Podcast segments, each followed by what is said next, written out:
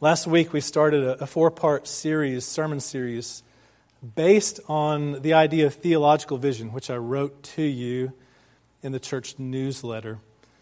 And I explained in there a, a vision of ministry for our church, which is very similar to one that we've had for a long time, but just kind of tuning it, tuning it up a bit. So, if, if we are to reach, as a church, if we're to reach both Christians and non Christians in Dallas in their doubt and their denial with the reality of the redemption that God has offered to us by faith in Christ, if we're to do that, and if we're also to equip them, to equip each other to do God's kingdom work in every part of our lives, then how are we going to go about it? How will we approach the challenge to connect the timeless truths of the gospel to the timely elements of our particular culture. And I have suggested to you that we think of it in terms of an invitation, that we as a congregation invite each other and our neighbors as well to come and receive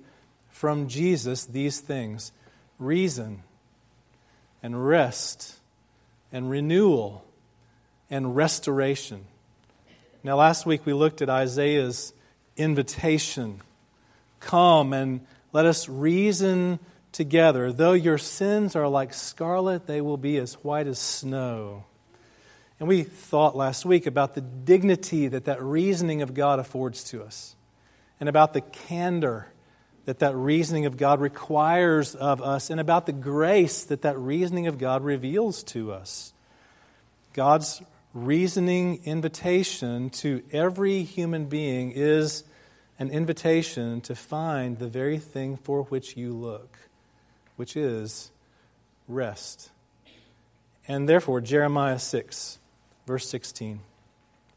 Thus says the Lord Stand by the roads and look, and ask for the ancient paths where the good way is, and walk in it, and find rest for your souls. The grass withers and the flowers fade but the word of our God stands forever. Father, we pray that you would help us to do this very thing, to find rest for our souls as we look at your word. I pray that you would give us your spirit. Father, help us to see as you see.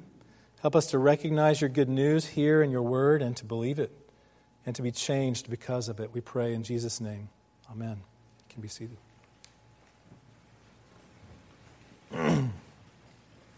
Elizabeth Smith Friedman is one of the more important people of whom you've probably never heard.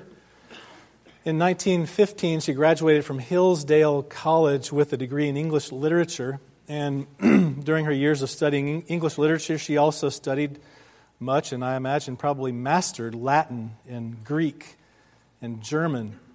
She was a thinker. She was one who could perceive patterns and see and understand language in ways that most of us simply can't. One of her first jobs hired out of college was a quirky sort of job. She was hired by a, an eccentric millionaire who had some other people on the staff of a pet project of his, which was to decipher supposedly encrypted codes in the writings of William Shakespeare to prove that Shakespeare himself did not write the writings of William Shakespeare, but rather Sir Francis Bacon wrote them.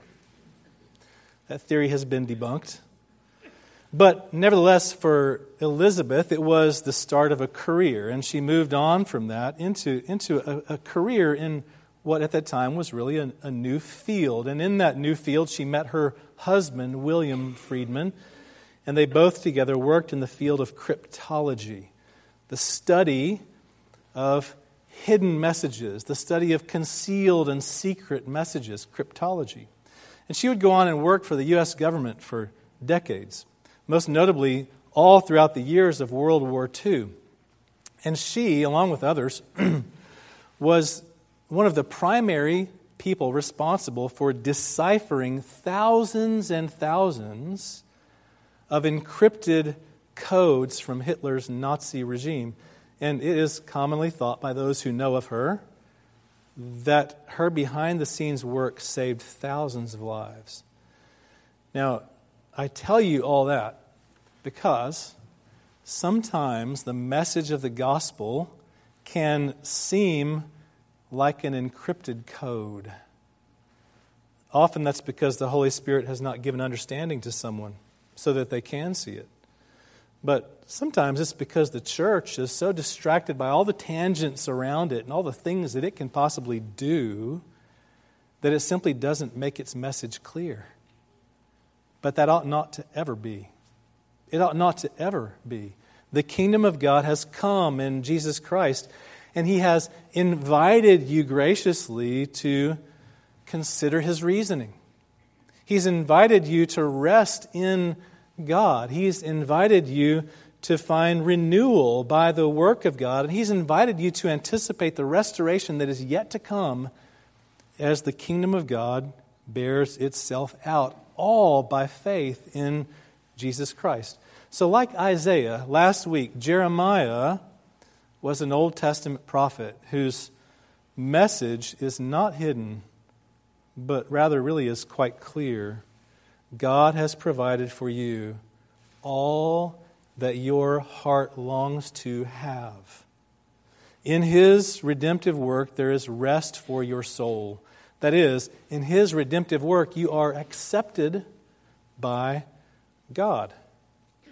So, Isaiah, I explained last week a bit about his surroundings in this context. It was about the year 740 BC when Isaiah began his prophetic work, in the year that King Uzziah died. About a hundred years later on, Judah remained. So Isaiah prophesied to the people of Jerusalem and Judah, that southern kingdom, because Isaiah was warning them to take heed of what was happening in the northern kingdom of Israel that had wandered so far away from God and was on the brink of disaster. Isaiah warned Judah, don't follow after your brothers and sisters in Israel. They did, and a hundred years later, they did remain, but for 55 of those years, they had followed the leadership of King Manasseh and turned away from the Lord. And so Jeremiah prophesies also to Jerusalem, also to the people of Judah, and he tells them this at the beginning of his prophecy the words of the Lord My people have committed two evils. They have forsaken me, the fountain of living waters and they have hewed out cisterns for themselves, broken cisterns that can hold no water. Now, that may be poetic, but it's not cryptic. There's nothing hidden or mysterious about that message. They've turned away from God who gave them life. And they've turned to other things that have no life, and they're striving in vain to find it. And so the prophet Jeremiah in his poetic way, says, Thus says the Lord Stand by the roads and look and ask for the ancient paths where the good way is, and walk in it, and find rest for your souls.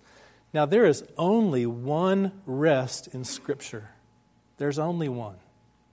And it is the good news of justification by faith alone in Christ alone. Our theological forefathers have defined it like this they've said it's an act of God's free grace by which He pardons all of our sin and accepts us as righteous in His sight only for the righteousness of Christ credited to us and received by faith alone. That's justification. That's the rest that the gospel offers to us, and it is an ancient rest. Stand by the roads and look, and ask for the ancient paths. Now, prophets were poets. That's almost always the case. They're always poetic in their communication as God gave to them creatively metaphors in order to drive home the message of what God had for them to say. And so Jeremiah is poetically giving to us this picture of, of justification. He's painting this picture of roads out on the countryside that diverge, they go off in different directions, and there's only one road where the good way is.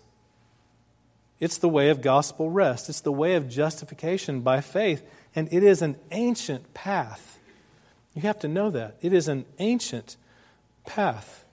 A hundred years before Jeremiah began his prophecy, again, Isaiah was at work in the same place in Jerusalem and in Judah. And Isaiah spoke of the servant of the Lord. I want to read to you a few verses from Isaiah 53. This is what Isaiah described. Isaiah said, Who has believed what he has heard from us, and to whom has the arm of the Lord been revealed? For he, that is the servant of the Lord, grew up before the Lord like a young plant and like a root out of dry ground. He had no form or majesty that we should look at him, and no beauty that we should desire him. He was despised and rejected by men, a man of sorrows and acquainted with grief. And as one who from who, from, is that one from whom men hide their faces, he was despised, and we esteemed him not. Surely he has borne our griefs and carried our sorrows, yet we esteemed him stricken, smitten by God, and afflicted. But he was wounded for our transgressions, he was crushed for our iniquities. Upon him was the chastisement that brought us peace, and by his wounds we are healed. He bore the sin of many. Isaiah recognized that our sin was put on him, and his peace was put on us. Isaiah believed the ancient path, but it's older than Isaiah. King David, even hundreds of years before Isaiah, David wrote this Psalm 32, in which, in which he tells us this Blessed is the one whose transgression is forgiven, whose sin is covered. Whose sin is covered. Now, David had plenty of sin to cover. I mean, if there's anyone whose sin would just go overflowing out from underneath any blanket you tried to throw over it, it was surely David, right? It's surely you and me too. And yet, David is saying, Blessed is the one whose transgression is forgiven, whose sin is covered. David recognized justification by faith, and David believed in this ancient rest. But it's not just as old as David, it's as old as Abraham. Going back hundreds of years from David even to Abraham. You know Abraham's story. God called him to leave his home and go to the land he'd show him, and Abraham went. And God told him, I'm going to give you a son. And Abraham waited and waited and waited for a son to come. And finally, the son came, and God told Abraham, Give the son back to me. And so Abraham was willing to do it because the writer of Hebrews tells us Abraham reasoned God could give him back from the dead. And Abraham was willing because Abraham believed God and God credited it to him as righteousness. Abraham believed the old ancient path, but it's older than Abraham. It's old even as Adam and Eve in the garden. You know the story of Adam and Eve in the garden. And their rebellion against God, and they're covering themselves with fig leaves, covering their shame, as it were, trying to do what David recognized had been done for him. And what did God do? He came to them, he reasoned, with them, and then he offered them the rest of a covering. He killed an animal, and he covered them with the skin of the animal. He was offering them the wonderful blessing of covering their shame, but a much better promise of actually taking away their guilt in years to come. Adam believed in justification by faith because he named his wife Eve the mother of all the living. It's an ancient path, an ancient rest that God has offered to us. And so when Paul in Galatians in the New Testament, if you fast forward in your Bible, when Paul says to the Galatians and addresses their problems, he's not, he is not bringing up something new. He says to them, I'm astonished that you're so quickly deserting the grace of Christ and turning to another gospel.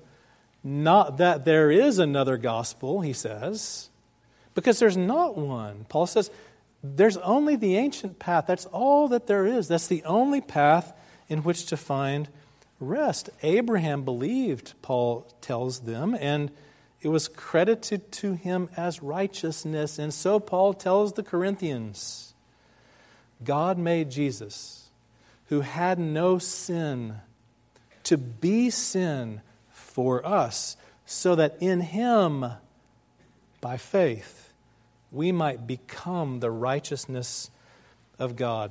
Now, it's an ancient path, but the problem with us is we like to devise new paths, don't we? We like to create new ways to justify ourselves. And we train ourselves to do it in the most subtle and, and really even insidious way. What we do is we take good things and we make them to be everything. So, we take good things like competition. Our family is in a season right now in which we, on Saturday mornings, go to cross country meets and watch our, our teenagers run cross country. And it's always fun to do that. But the thing about a cross country meet is, in order to run on the, the varsity, the, the kind of main team, you have to have one of the top seven times in the whole team. And so every week, your time is on the line. And if you're not in the top seven, the next week you don't get to run in the varsity. And it's, I would imagine, kind of stressful. Am I in the top seven this time? And we, we take that good thing of competition and we make it everything because down deep we're wondering, am I good enough? Or we take good things like education. You strive, you students, you strive to make a good grade, maybe even to be in the top 10% of your class because, you know, as they say, top 10% gets automatic admission to the college and whatever.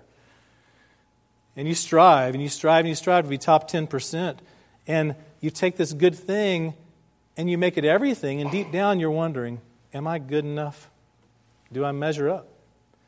Or we take the good thing of occupations and you strive to be the top level sales associate, or you strive to be promoted to partner, or you strive to be recognized for your professional accomplishments in some way or shape or form, and down deep you're just wondering, Am I good enough? Do I measure up?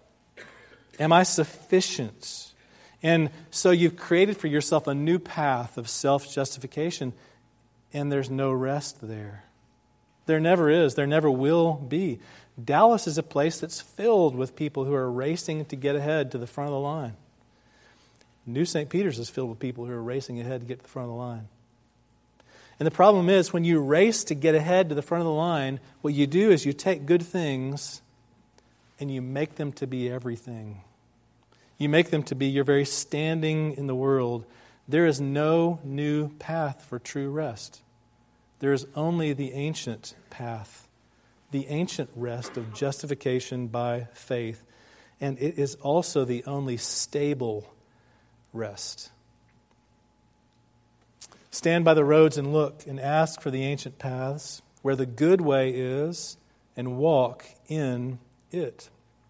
So, the good way is the walkable way, right? To stick with the metaphor of the prophet here, it's the, it's the way that's stable on which you can walk. So, for 300 years in Jeremiah's time, for 300 years, Judah, the southern kingdom, had been on a religious seesaw of sorts. For 300 years, they had been following their leaders, their kings. There had been about 18 kings in succession during their 300 years.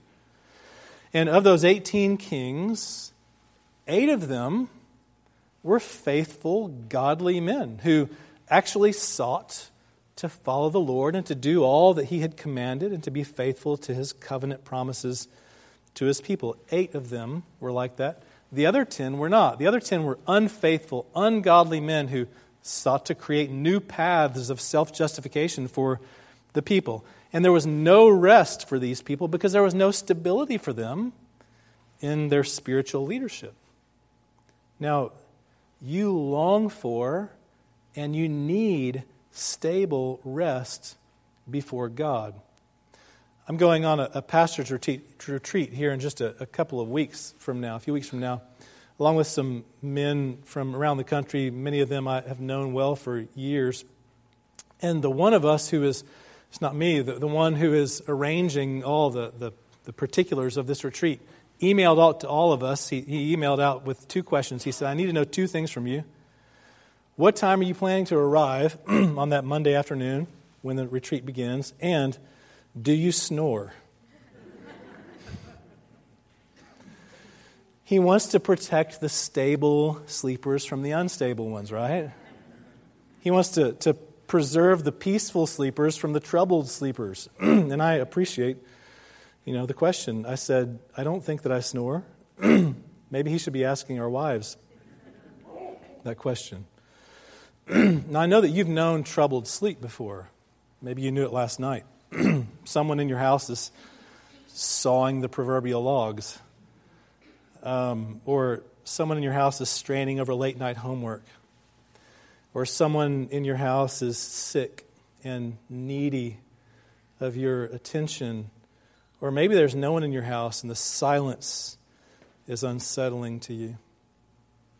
Just as you long for stable sleep, so also you long for the stable rest of justification by faith alone in Christ alone.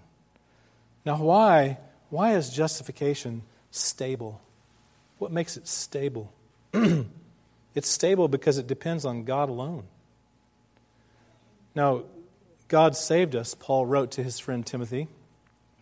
God saved us and called us to a holy calling not because of our works, but because of his own purpose and grace, which he gave us in Christ Jesus when? Before the beginning of time. That's what Paul wrote to Timothy in 2 Timothy. God gave us this grace in Christ Jesus before the beginning of time. God established the rest of justification in eternity, as only God could possibly do.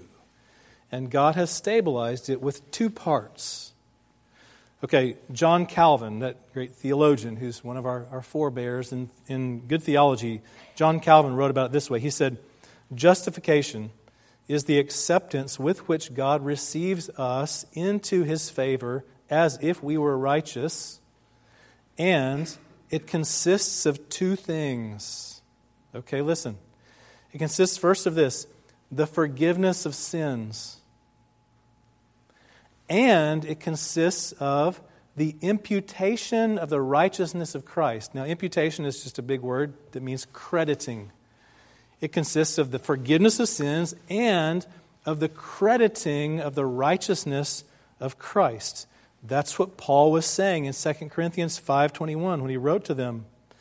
Um, God made Jesus, who had no sin, to be sin for us, so that in him we might become the righteousness of God. Right? That's what, that's what Paul is saying there. God took our sins away, but he couldn't just make them disappear. You know, there's always that question that a skeptic might have is there, any, is, is there anything God can't do? Is there, can, can God create a rock so big that he can't lift it up?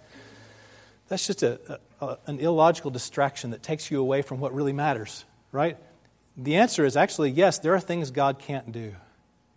God can't just make our sin and guilt disappear. He has to put it somewhere.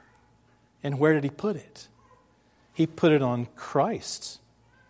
He put it on Jesus. He put it on the Son of God. And that's forgiveness. But the problem is, many Christians stop right there in describing the gospel. Many Christians, if you ask them, what does it mean to be a Christian? They'll say, it means that God has forgiven my sins. That's only half the story, folks. Look, if that's all God did for you, then you are in utter despair. You have big problems. If that's all that God did for you. I mean, do you ever struggle with a guilty conscience? Yes. I mean, nod your head. I know you do. Every one of you does. I do. I, and I'm okay. I'm more guilty than you, I'm sure, but you're guilty too. We all struggle with guilty conscience, don't we? Why? Because we don't recognize that the gospel is more than just forgiveness. I mean, do you struggle with striving to do things for God? When I was a campus minister on a college campus, I remember clearly one young girl showed up on campus as a freshman and she got involved with everything Christian. She told me, I'm involved, I go to six Bible studies a week on campus. And I immediately said, Stop. You should not do that. And she kind of looked at me like I was just totally foreign. What do you, you're a minister. You're telling me not to go to Bible study? Yes. Quit it. Quit doing all this stuff for God. You know, there are Christians who quit being Christians because they just can't keep up.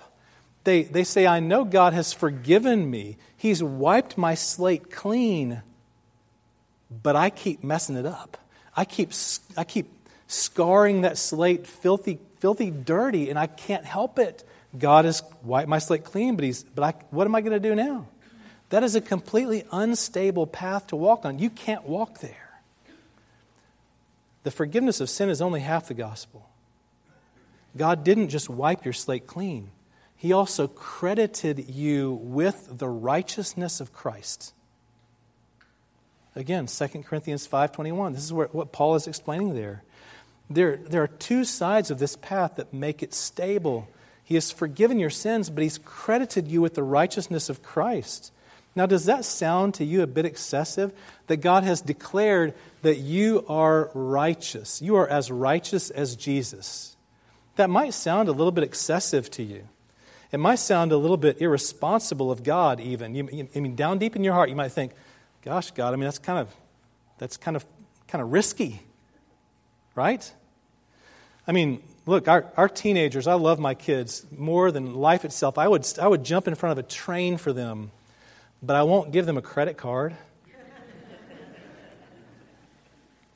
One of them recently was trying to make an online purchase, and it was kind of a timely sort of thing. It needed to be kind of quick, and, and he wisely, I mean, he, he, understood, he knew, he understood. He said, he said, Would you mind if I, like, auto saved your credit card information into my phone so that I can. He said, I know that might sound a little, you know. And I'm like, No, I'm not going to do it. I, I, listen, I trust my kids. They're great kids. But I'm, I'm averse to such risk. I don't want my credit just wandering out in random places, right? God is a more gracious parent than I am. He's willing to credit his righteousness to me and then let me go wander out into the world. What am I going to do with it? I have it, it's mine. What am I going to do with it? This is what God has done for us in the gospel. It's ridiculous. It really is. It's, it's absurd. And yet, this is the grace of the gospel. God has credited you with his righteousness. And so, only the stability of these two sides can create a rest that is also a deep rest. Because that's what it is it's, it's deep. Stand by the roads and look and ask for the ancient paths where the good way is and walk in it and find rest for your souls. Now, this is not physical rest that Jeremiah is writing about. It's not, the, it's not what God is after here. He's not too concerned about your physical rest. He's happy for you to be worn out and tired in body, but not in soul. Right? So, I mean, the metaphor would break down here. You don't walk on a path in order to get physical rest. And, you know, if you want physical rest, you're going to leave the path and go out into the soft green grass under a shade tree and stretch out and go to sleep. That's what you're going to do if you want physical rest, right? You can stretch out under a tree all day long. You can turn off the lights and climb into your comfy bed and, and sleep all night long. Your body doesn't move hardly, it gets loss of rest, but when you arise, your soul is weary. Have you known that before? Have you, have you woken up in the morning and your body hasn't done anything all night? You're just laying there all night asleep or even half asleep, but you get up in the morning and you're exhausted. Your soul is weary. Have you known that kind of weariness? If you have, it's because down deep in your heart, your answer to God's invitation has been the same as Jerusalem's answer to Jeremiah's invitation.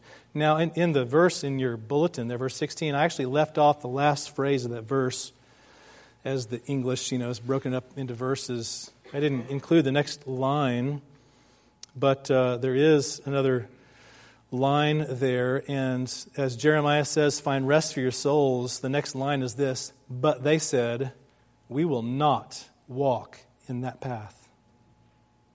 I mean, down deep in your heart, sometimes that's your answer. Because you've insisted on performing and performing and performing for God. And now you're fatigued. As was Martha, that disciple to whose house Jesus arrived as he was traveling in Luke chapter 10. You heard the story earlier this morning. It's a beautiful little story of Jesus entering the village, and Martha is, is the, the quintessential hostess. She's got the disciples in her house. She's trying to feed them and do the dishes and clean the towels and whatever she's doing. And, and her sister, Mary, is just sitting at Jesus' feet listening to all that he has to say. And Martha was distracted with much serving, Luke tells us. Okay, so start to take the hint here. What she's doing is good, right? She's serving these people, she's taking a good thing. But now she begins to complain because she's upset. She says to Jesus, Lord, don't you care? Okay, there, there's a little bit of passive aggression there, right? Don't you care that my sister has left me to serve alone? Tell her to help me. Now, Jesus, I mean, it's a beautiful response because he doesn't scold her for this. He comes to her and he says, Martha, Martha. Now, the, the twofold name there is, is a term of endearment. It's, sort, it's not scolding at all, it's, it's compassion. He's saying to her, Martha, listen, I understand where you are. You're anxious and you're troubled. But only one thing is really necessary. And Mary has chosen the good portion. Let me change that word. Mary has chosen the good path. She's walking on the good path and it won't be taken away from her. Martha had taken a good thing, serving, and she had made it to be everything. She'd made it to be her reason for being in her own house, her standing and significance before Jesus himself. And now she's having to defend it, she feels like. But Mary's chosen the good path. And what does Jesus imply to Martha in saying this to her, he implies an invitation. What is it? Martha, you too. Choose the good path. Martha, you don't need to prove yourself to me. Martha, you don't need to earn your place with me. Martha, you don't need to take a good thing, serving, and make it into your everything. Martha, don't even take the good thing of your moral, moral obedience and, and make it into your everything. That's not going to get you there either. But rather, come to me, all you who are weary and burdened, and I will give you what? Rest. Take my yoke upon you and learn from me, for I am gentle and humble in heart, and you will find rest for your souls. Now, do you think that Jesus had read Jeremiah? I think he had. You will find rest for your souls. For my yoke is easy and my burden is light. There is only one gospel rest. There's only one. Justification by faith alone, in Christ alone.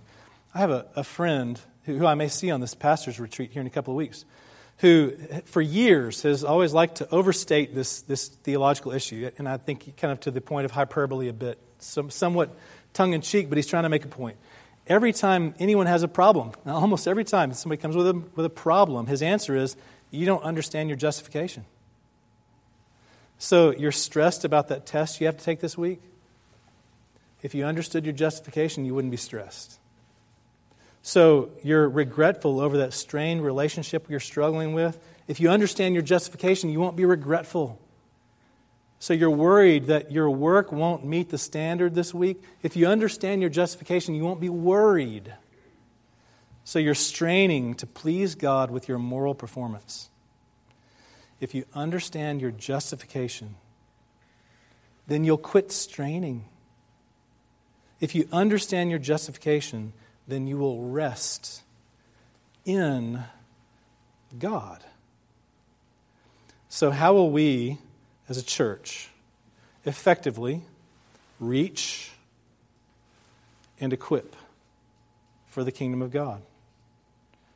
There's really only one way to do it by inviting people to know the ancient, stable, and deep rest of justification by faith alone in Christ alone. In the name of the Father, and of the Son, and of the Holy Spirit. Amen. Father, we give you thanks for your good news to us in Christ, and we pray that you would help us to believe it. Pray that you'd help us to trust you for it and to rest in you. Even as we come to these communion tables, Father, we pray that you would meet us there and cause us, Lord, to grow deeper in faith, not because of anything that we've done, but because of what you do in and for and through us. And for this we give you thanks and praise. In Jesus' name. Amen.